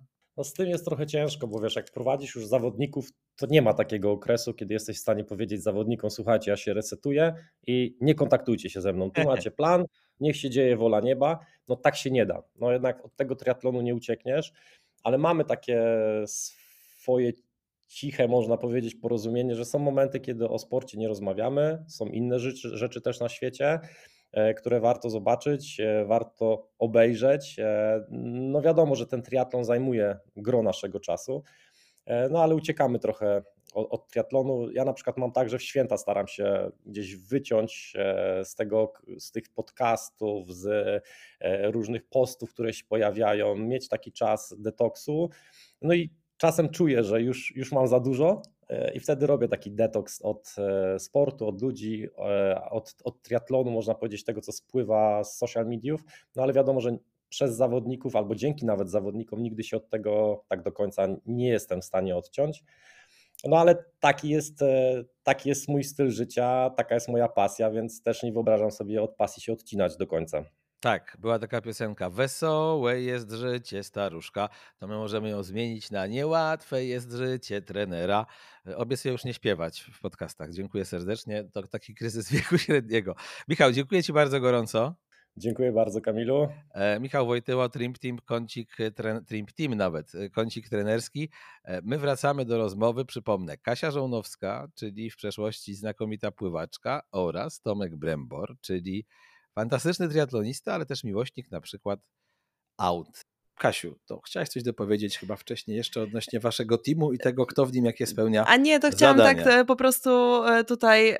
Um skonkretyzować, że czasami się zdarza tak, że Tomka zawodnicy e, umawiają się po prostu ze mną też e, na przykład na zajęcia albo na przykład byli teraz e, na obozie w Szczyrku i wtedy jest mi łatwiej, nawet wiadomo, że Tomek też e, się zna na pływaniu i rozpisuje wszystkie plany, natomiast e, no, często jest tak, że nie widzimy tych osób na żywo, nawet jak wyślemy filmik, to to jest zupełnie co innego, więc jestem w stanie Tomkowi po prostu przekazać jakie ćwiczenia, czy z, z czym kto ma problem, ale głównie no całe plany układa Tomek. Ja bardziej się zajmuję tak techniką, w sumie nie układam raczej planów bo mimo, że ja też byłem, e, no nazwijmy to zawodowym pływakiem, też mam jakieś tam pojęcie, no to no nie ukrywajmy, no Kasia ma dużo większe doświadczenie, e, konkretnie właśnie na tej, na, na, tej płaszczyźnie i jest w stanie dużo lepiej i w prostszej formie przekazać e, tą wiedzę właśnie zawodnikom, tak? E, moi drodzy, ja tak się zastanawiam, czy to jest taki wasz pomysł na przyszłość, czy jednak bardziej może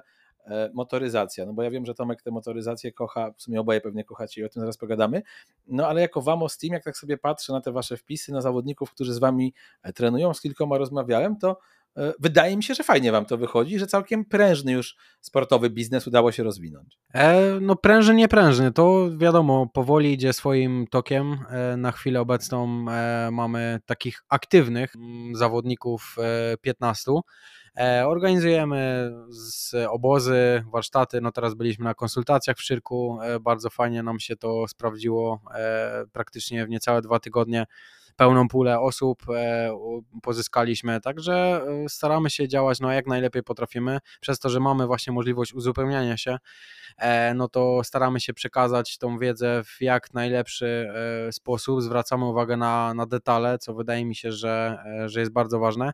No i widać, że, że ci zawodnicy to doceniają, tak? Mamy też taką naszą małą tradycję, że po każdym takim e, obozie mm, czy konsultacjach e, robimy e, taką burzę mózgów i prosimy każdego zawodnika, zawodniczkę o zdanie, też szczere przede wszystkim. No Feedback bo... jest tutaj bardzo istotny, umówmy się. I to właśnie, żeby to nie było polukrowane, tylko nawet jak coś jest ich zdaniem za przeproszeniem chujowe, to żeby to powiedzieli po prostu. No tak? dokładnie tak i czy, czy Kasia, czy ja, no e, nie boimy się przyjąć e, krytyki na klatę i żeby, no bo to też jest usługa, tak, żeby ta nasza usługa cały czas była na wyższym poziomie, no to staramy się zbierać na bieżąco ten feedback, te opinie od ludzi.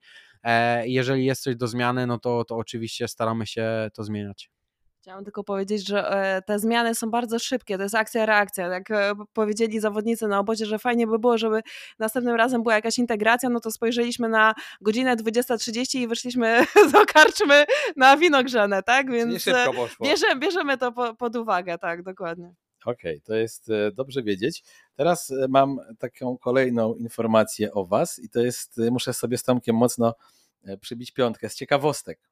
Ja po prostu zawsze z moimi siostrami się o to kłócę i mam alergię, jak słyszę, że ludzie lubią. Uważam, że powinien być oddzielny krąg w piekle dla takich ludzi, którzy, przepraszam cię Kasiu, lubią gry planszowe. Ja słyszę, że Tomek nienawidzi gier planszowych i teraz cytuję, ciężko go namówić, a jak już się uda, to biedny się męczy albo robi sobie jaja. Nie jest w tym wybitny na pewno, a Kasia z kolei bardzo lubi. Jak gdybym się spotkał z dziewczyną i powiedziałaby mi na pierwszej randce, że lubi planszówki, to bym e, prawdopodobnie udał atak wyrostka robaczkowego i uciekł. No tutaj się zgadzam w 100%. E, doświadczenie mam też e, średnie. Mm, kiedyś za, mm, za smarkacza lubiłem grać w Eurobiznes, e, czy tam Monopoly. E, ostatnio miałem podejście kilkukrotnie do, do doble, ale tak jak wspomniałeś, no totalnie, totalnie mi to nie szło. No nie czuję tego klimatu, także wolę sobie gdzieś tam e, Pogrzebać odejść, się zapewne. Tak, dokładnie tak, odejść w kąt i, i pobawić się e, w swoich tematach. Czy ta motoryzacja to jest dzisiaj dla Was odskocznia przy dziecku, przy treningach, przy sporcie, coś takiego, co sprawia, że człowiek może na chwilkę zresetować głowę, no bo u Ciebie to są auta, u Kasi nie wiem, czy były, czy jeszcze są motocykle, jak to wygląda? Znaczy, no nie no, zdecydowanie to teraz poszło na dal, dalszy plan, e, no bo chcąc nie chcąc e, poświęcamy czas e, synkowi, także tutaj się na pewno dużo zmieniło, ale ja myślę, że to pod moim kątem zawsze gdzieś tam to zostanie i czy też przez to, że jakby no nazwijmy to z mojego punktu widzenia trochę ta motoryzacja nas połączyła, no bo tak jak mówię, e, na samym początku, e, no dopiero jak Kasia powiedziała, że gdzieś tam jara ją ta motoryzacja w takiej czy innej formie, no to ja zwróciłem uwagę na, na Kasię. Wiadomo, że to była głupota z tej perspektywy, no ale no ja wtedy tak funkcjonowałem, tak, że zresztą jakby motoryzacja o tyle była dla mnie mm, ważna, że, że pomogła mi też przejść przez taki pewien etap w życiu. E, u mnie w rodzinie był alkohol, e, ojciec pił, generalnie no w dużych ilościach.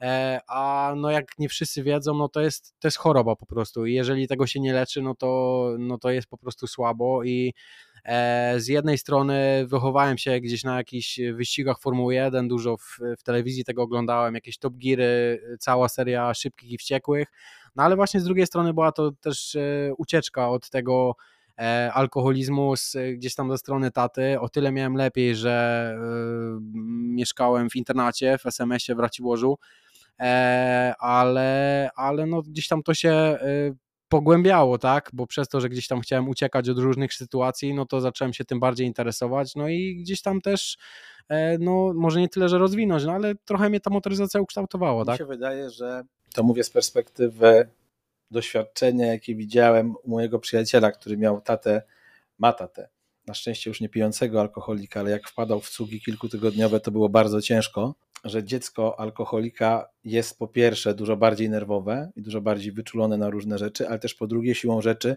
musi być dużo bardziej dojrzałe i do tego właśnie chciałem też e, pić wcześniej, mówiąc o twoim wieku, że ty jak na 29-latka pewnie przeżyłeś dużo, no i też miałeś sytuację, w której rodzice zmarli chyba jedno po drugim dosyć szybko, czyli tak naprawdę ty nie będąc ojcem, stałeś się ojcem dla swojej starszej, dla swojej młodszej siostry. No dokładnie tak. E, wyglądało to e, no przykro z punktu widzenia całej rodziny, e, bo w 2014 e, zmarła nasza babcia, czyli mama od strony e, ojca. Potem rok później w 15 zmarła mama, no a w 16 zmarł ojciec, tak? No ale najgorszym dla nas i, i zarówno dla siostry i dla mnie był właśnie okres po, po śmierci mamy, no bo też się oczywiście dowiedziałem jakby mm, po czasie, że bardzo duża chęć pomocy była ze strony, no nazwijmy to dalszej rodziny, no ale ojciec zawsze mówi, no, że my sobie damy radę, my sobie damy radę, no ale tak naprawdę my jako jako dzieci, w sensie ja i, i siostra nie wiedzieliśmy w ogóle o tym, no a ojciec sobie dawał radę w taki sposób, że po prostu pił, tak, no a wiadomo, że gdzieś tam e, flaszki były pochowane po, po różnych częściach garderoby w domu, no i, i tak to wyglądało. Także no po śmierci właśnie ojca miałem mega ciężki okres, bo no nie wiedziałem właśnie, jak się mam zachowywać w stosunku do, do mojej siostry. Czy Ile mam, ona jest lat młodsza? E, no prawie 6, 5,5, no bo ja jestem z maja, a, a Patrycja jest z października.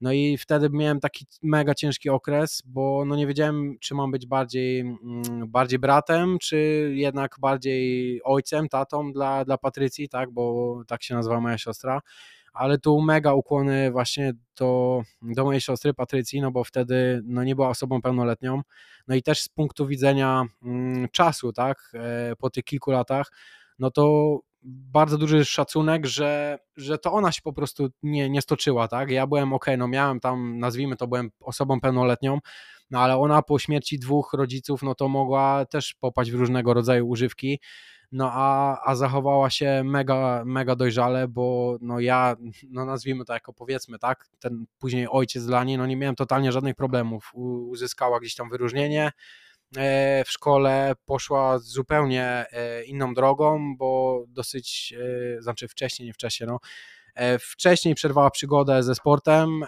poszła bardziej w kierunku nauki, zatrudniła się teraz na chwilę obecną w Urzędzie Miasta, także też to jest taki aspekt, gdzie w niektórych rodzinach jest z tym problem, że mm, bardzo często to młodsze rodzeństwo, obojętnie czy to jest siostra, czy brat, no to jest nieważne, jest na siłę gdzieś tam pchane tą samą drogą, w którym idzie to starsze rodzeństwo.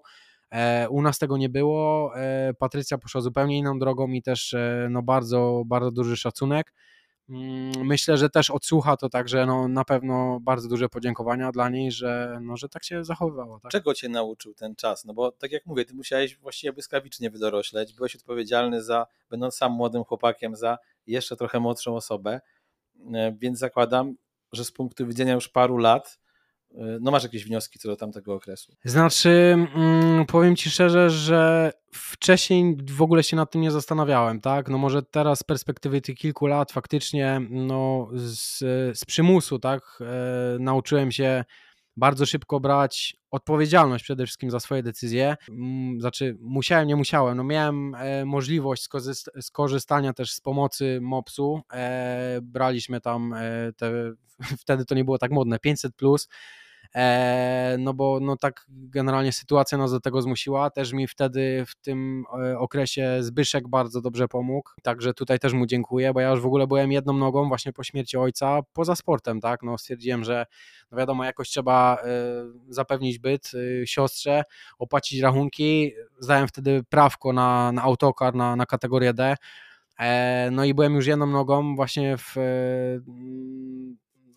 nie tyle transporcie międzynarodowym, co w turystyce międzynarodowej, bo miałem, znaczy miałem, chciałem przewozić osobę, tak, za granicę na różnego rodzaju zjazdy, wycieczki, no i tak miała wyglądać moja, powiedzmy, przyszłość na, na, tamty, na tamty czas oczywiście, tak, no i Zbyszek wtedy e, tworząc drużynę mm, GVT BMC wtedy, e, no tak naprawdę przyczynił się do tego, że, że zostałem w tym sporcie i też funkcjonuję w tym sporcie na tej płaszczyźnie do dzisiaj, tak?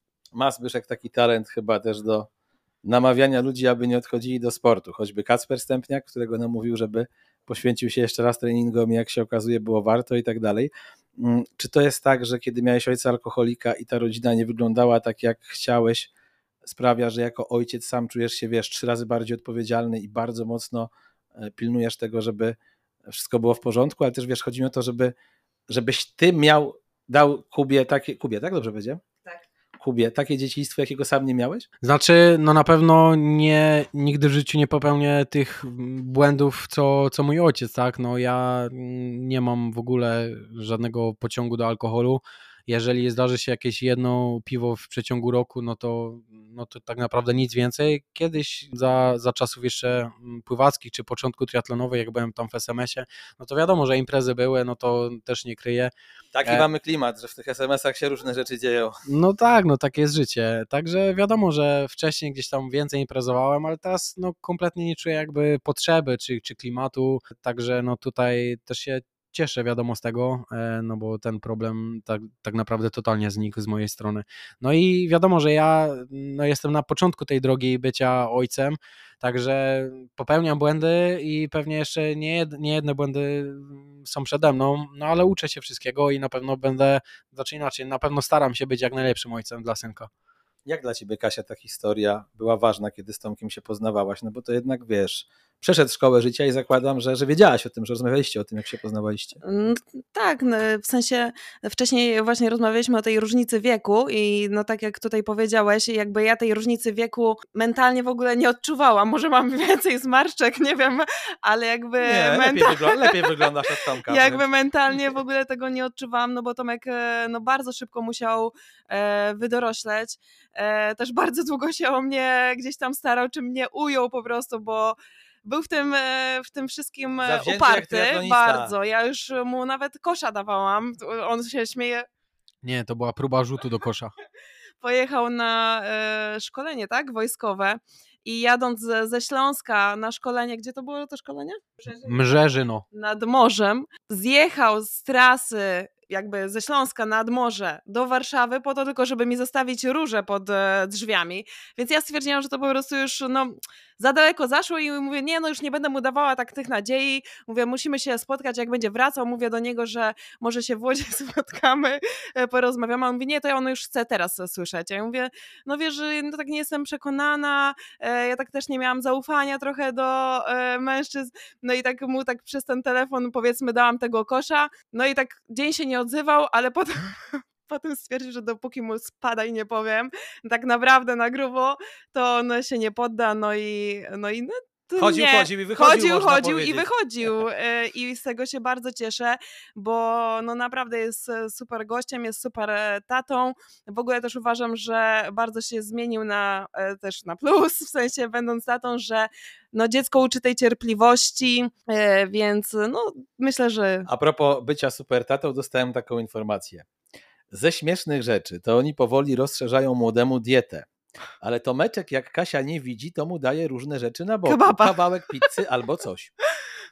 Znaczy, no, nie wiem, czy tutaj słuchacze się zgodzą, ale no kiedyś usłyszałam, że no mama jest ta, która dba powiedzmy o, nie wiem, o edukację, o to, żeby wszystko było poprawnie i tak dalej, no a tata jest od tego, kto daje odwagę, tak, dziecku. Mhm. No i no świeża sytuacja, no generalnie no dziecko no najczęściej e, rozcina sobie wargę, kiedy jest pod, e, pod, opiekiem, pod opieką taty, no to chyba się nie dzieje bez To nie jest przypadku. przypadek. Rozumiem, rozumiem, nie jest przypadek.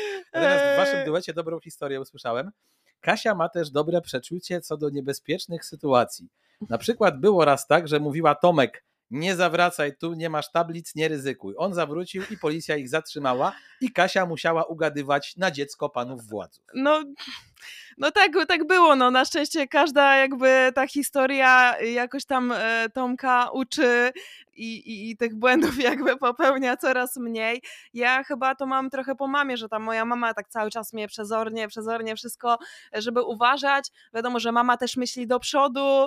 A ty jedynaczką E, jesteś? Nie, No mam właśnie, brata, okej, mam myślałem, że brata. Tak wiesz, że byłaś taką Ale ja jestem- jedynaczką i dlatego. Ja jestem taka w ogóle wysoko wrażliwa, jakby wszystkiego, może nie to, że się boję, no bo wiadomo, że tu jeździłam na motocyklu, chociaż to też była dla mnie taka terapia na ten lęk, tak? A Żeby... jako mama jeździsz, czy e, teraz się ten- boisz? Słucham? Jako mama jeździsz, czy teraz się boisz? Wiesz co, jeżdżę, y, to znaczy nie boję się, ale nie mam czasu po prostu, no bo jeżeli mam zawieźć młodego do żłobka, no To to, nie, nie poja- motocyklu. nie pojadę Choć na byłoby to motocyklu. spektakularne. a jadę od razu po żłobku później e, do pracy, więc e, tych e, tematów jest najmniej i nie uważam, że jakby macierzyństwo powinno zastopować to, że na przykład nie jeżdżę na motocyklu. Uważam, że jazda na rowerze wcale nie jest bezpieczniejsza, tak? Więc e, wszędzie trzeba mieć tą e, lampkę po prostu zapaloną, że, e, żeby uważać. Czasami wiadomo, że n- nie zależy od nas, tak? No to Tomek wspominał o tym, wypadek, że tak, nie ma roweru, no to był, była sytuacja, której nie mógł kompletnie przewidzieć, bo wjeżdżał na rondo bardzo powoli, bo musiał sam przepi- prze, jakby przepuścić e, auto.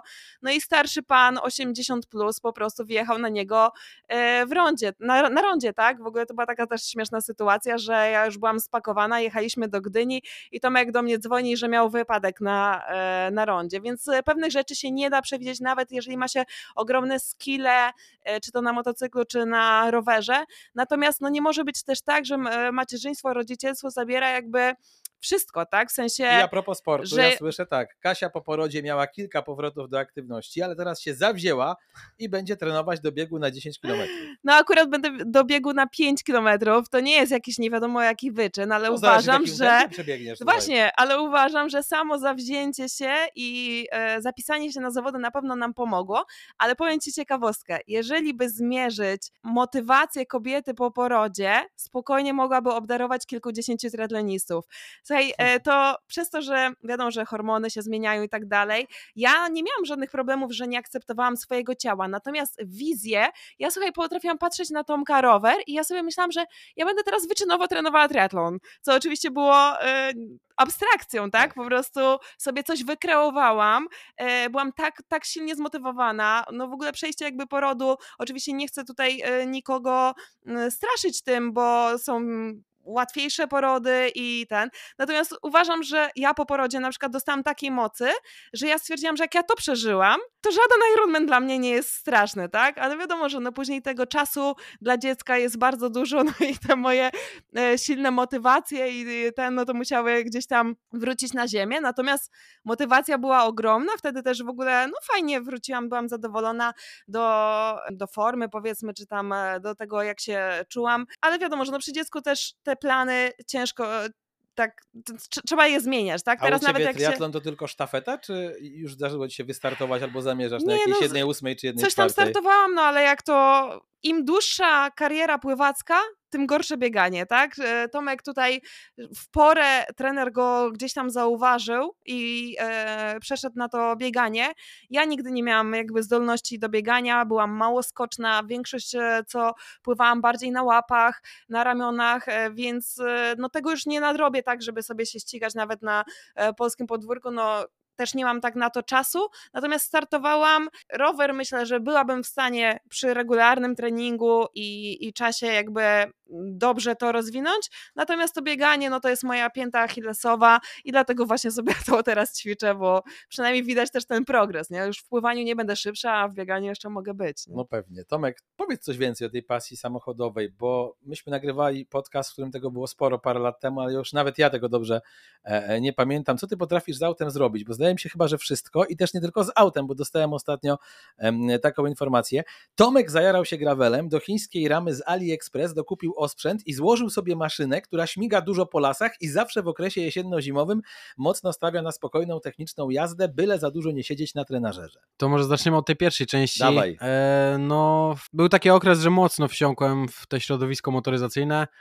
Jeździliśmy na różnego rodzaju spoty, zloty, zdarzało mi się też e, brać udział w tak zwanych ćwiartkach, tak? Także... Czyli szybcy i wściekli wersja polska drift, tak? No, tak można, tak można powiedzieć. E, no, wiadomo, że wtedy e, był taki okres, że no powiedzmy moje zachowanie na drodze było równie e, powiedzmy e, ameby, ale, ale no właśnie dzięki pomocy, małej pomocy Kasi, jak już się potem poznaliśmy, no to e, gdzieś tam trochę, nazwijmy to, zwolniłem z tymi tematami. A jeżeli chodzi o jakieś przeróbki, no potrafię sobie zrobić, znaczy w mojej opinii, jakieś tam podstawowe rzeczy, do których wystarczy zestaw kluczy. No nie mam na chwilę obecną kanału. W Warszawie dysponujemy tylko parkingiem podziemnym, e, no a niestety, no też E, tak, niestety no ludzie tam, jak, jak, jak ja to nazywam, czasami krzywo patrzą, jak ja sobie samochód odkurzam tam na tym e, parkingu, także e, no wolę nie być bohaterem forum osiedlowego.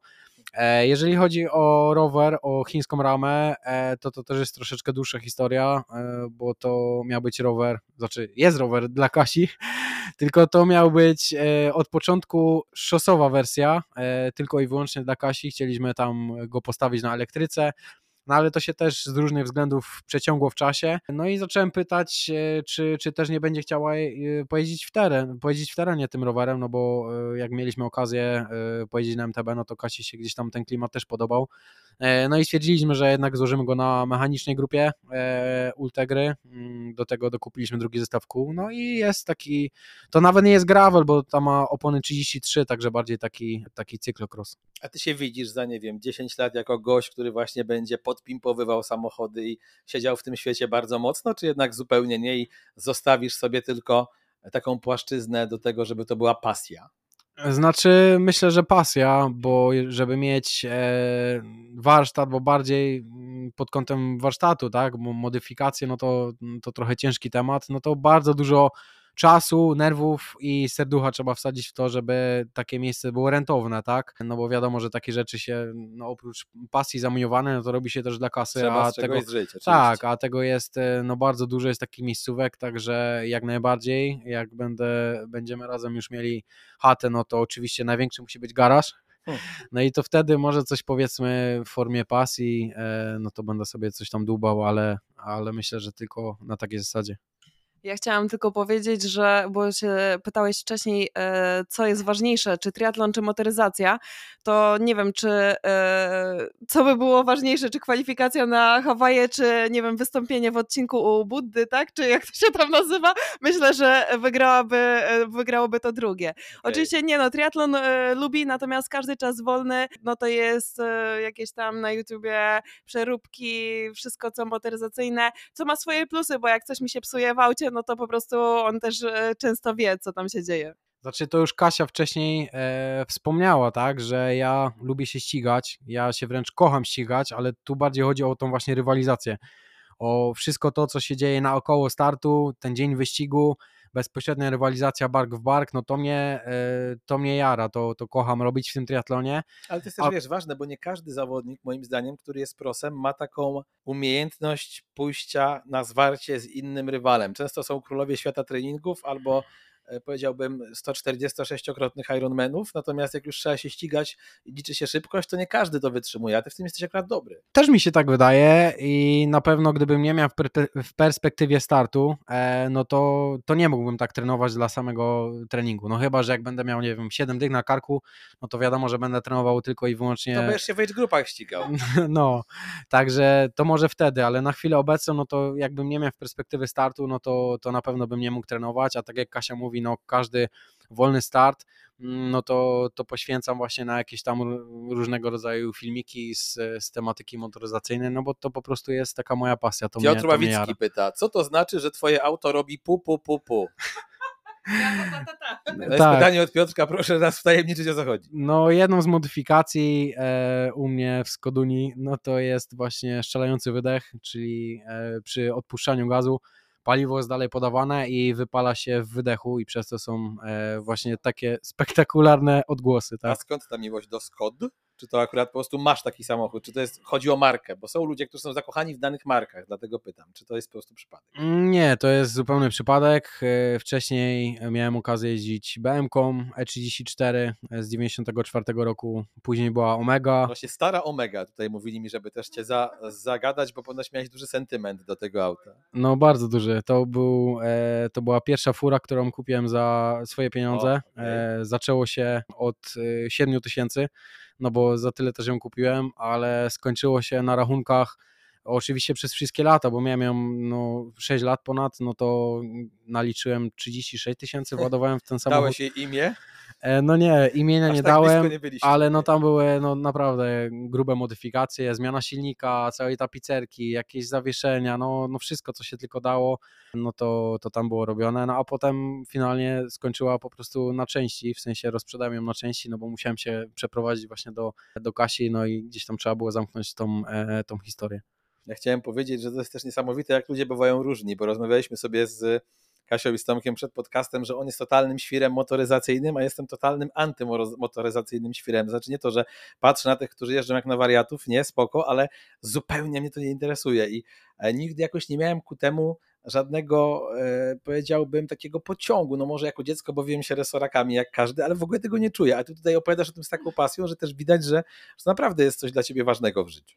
Znaczy ja myślę, że to jest przede wszystkim fajne, tak, że ludzie są inni, no bo jakby mimo, że ja to lubię, no to teraz jakby każdy był freakiem motoryzacyjnym, no to no ten świat by był nudny po prostu, także gdzieś tam fajnie, ja mm, staram się szanować e, ludzi e, przede wszystkim, którzy mają pasję, a nieważne, czy ktoś, nie wiem, lubi motoryzację, zbiera znaczki, czy, czy nie wiem, spinaczkę, łowi rybę, no to ma pasję i ja uważam, że ogólnie pasja w życiu jest, jest ważna, bo no, mówi się, że ludzie bez pasji szybciej umierają i ja uważam, że coś w tym jest, e, także fajnie, że, że gdzieś tam ktoś ma jakąś zajawkę.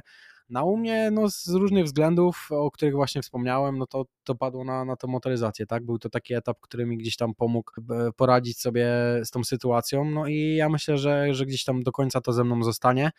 E, lubię, wiadomo, że teraz w mniejszym dużo stopniu e, przez ograniczenia czasowe, no ale cały czas lubię tą motoryzację i gdzieś tam zupełnie się tego nie wstydzę. Tomek nie wie, ale właśnie chyba dobry tytuł powiedział do naszej rozmowy. Ludzie bez pasji szybciej umierają.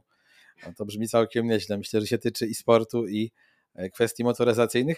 O co chodzi, już tak na koniec spytam, z tym wożeniem worków ziemniaków na obozy do Chorwacji? Czy wy wiecie, czy nie? Bo jeden z waszych znajomych powiedział, że robiliście coś takiego. I ja nie wiem, czy to jest jakaś przenośnia, czy naprawdę jakiś worek ziemniaków żeście wieźli? Czy udajecie, że teraz, że nie wiecie, bo się nie chcecie przyznać? Szczerze mówiąc, to naprawdę nie wiem o co A chodzi. mnie mi to- powiedział jeden z moich informatorów, a jak słyszycie, dzisiaj miałem dobrych, spytaj ich, jak wozili worki ziemniaków na obozy worki do Chorwacji. ziemniaków, chyba że to jest jakaś e, Metafora. metafora. Może, może, może tak. Słuchaj, to po podcaście powiesz nam, kto. Zobaczymy, kto, kto by ci Dobrze. powiedział i zobaczymy o co chodzi. Dobrze, to tak zrobimy, moi drodzy. Myślę, że fajnie się tego duetu słuchało i warto gdzieś tam być z nimi na ich mediach społecznościowych. To jeszcze możesz, Kasia, gdzieś tam Tak, tak, to jeszcze będzie jakby jest to w, zeszłym, w przyszłym tygodniu będę nagrywała sobie w studio różne e, takie treści, też na basenie, więc myślę, że no, no, w ciągu kilku tygodni będę wrzucała e, na mojego Instagrama takie e, edukacyjne treści. Na razie to jak się tam wejdzie, no to wiadomo, że jest bardziej e, lifestyle i e, rodzinne jakieś tam tematy. Natomiast no, chciałabym e, gdzieś e, tą wiedzą się dzielić. E, Tomek no tutaj nie jest akurat mistrzem e, social media. Ja też nie źle, jestem, źle nie ale jest, ale się widzę też wyrobił zrobieniem zdjęć tobie. no tak, tak, zmienił Robi telefon, postępy. wyrobił się, Z ale Nokia 3030 teraz lepiej- dokładnie, teraz dokładnie wychodzi, jest, stabilizacja i obrazu jest, e, ale też zachęcamy bardzo na nasz profil naszej drużyny, jeżeli ktoś noworoczne ma na przykład plany i szuka trenera, to serdecznie zapraszam, uważam, że Tomek jest e, super trenerem rzeczowym, także tutaj e, autoreklama wjeżdża. No tak jak ty w windzie e, zaznaczyłeś, że e, kompletnie nie czujesz tematu motoryzacji, tak ja mm, kompletnie nie czuję tematu e, szeroko pojętych mediów społecznościowych. Okej. Wiem oczywiście, że to jest bardzo ważne i naprawdę walczę z tym. Tutaj myślę, że e, ko kochana Katarzyna może to potwierdzić. E, właśnie zakupiłem sobie, znaczy już jakiś czas temu, nowy telefon, dlatego też te zdjęcia są trochę lepszej jakości. E, no i Da się już małymi, rozpoznać, kto na nich tak, jest. dokładnie tak. I małymi gdzieś tam kroczkami no staram się, staram się poprawić, no bo jestem świadomy właśnie tego, jakie to ważne. Tomek Brembor odkrywa świat fotografii. My mamy nadzieję, że też odkryje świat pełnego Ironmana w 2024 i e, zadebiutuje, a potem, kto wie, może będzie kolejnym Polakiem z olimpijską. Wróć! Olimpijską to już w ogóle było super. Na razie powiedzmy hawajską albo nicejską kwalifikacją, czego Ci Tomku na końcu tej rozmowy życzę. Dziękuję bardzo.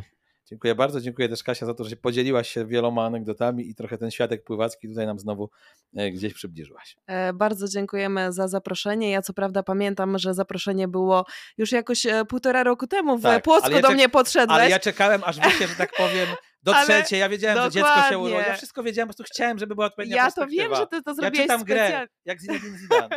Zrobiłeś to specjalnie. Ja powiem ci, że jestem też fanką twojego podcastu. Myślę, że przesłuchałam e, z trzy czwarte twoich podcastów i tylko tak w każdym podcaście słuchałam, że no zastanawiałeś się, kogo tu zaprosić e, ciekawego i tak dalej. Ja tak mówię, no kurczę, chyba ci rodzice z małym dzieckiem nie są tacy ciekawi, No ale jednak e, Ja, nas sobie- ja mam w moim notatniku taką listę i ja naprawdę gdzieś tam tych ludzi sobie zapisuję. Czasami to trwa od pomysłu do realizacji dwa lata, a czasami tak, że chyba jak się umawiałem z Adamem Korolem do Rangapy, to y, wymyśliłem we wtorek i w środę już byliśmy umówieni, bo czułem, że po prostu muszę z nim teraz tu i w tym momencie porozmawiać. Podlecam też podcast właśnie Rangapa, bo przecież gadamy o bieganiu, a to jest integralna część e, triatlonu. Przypomnę, że gośćmi byli już E, Teraz spróbuję to na jednym wdechu powiedzieć. Bartek Przedwojewski, Marcin Rosłoń, Adam Korol i Marcin Lewandowski. Teraz będzie Krzysztof Domaracki, czyli dziennikarz Forbesa, autor bestsellerowych książek oraz maratończyk amator, który biega w 2,51 królewski dystans.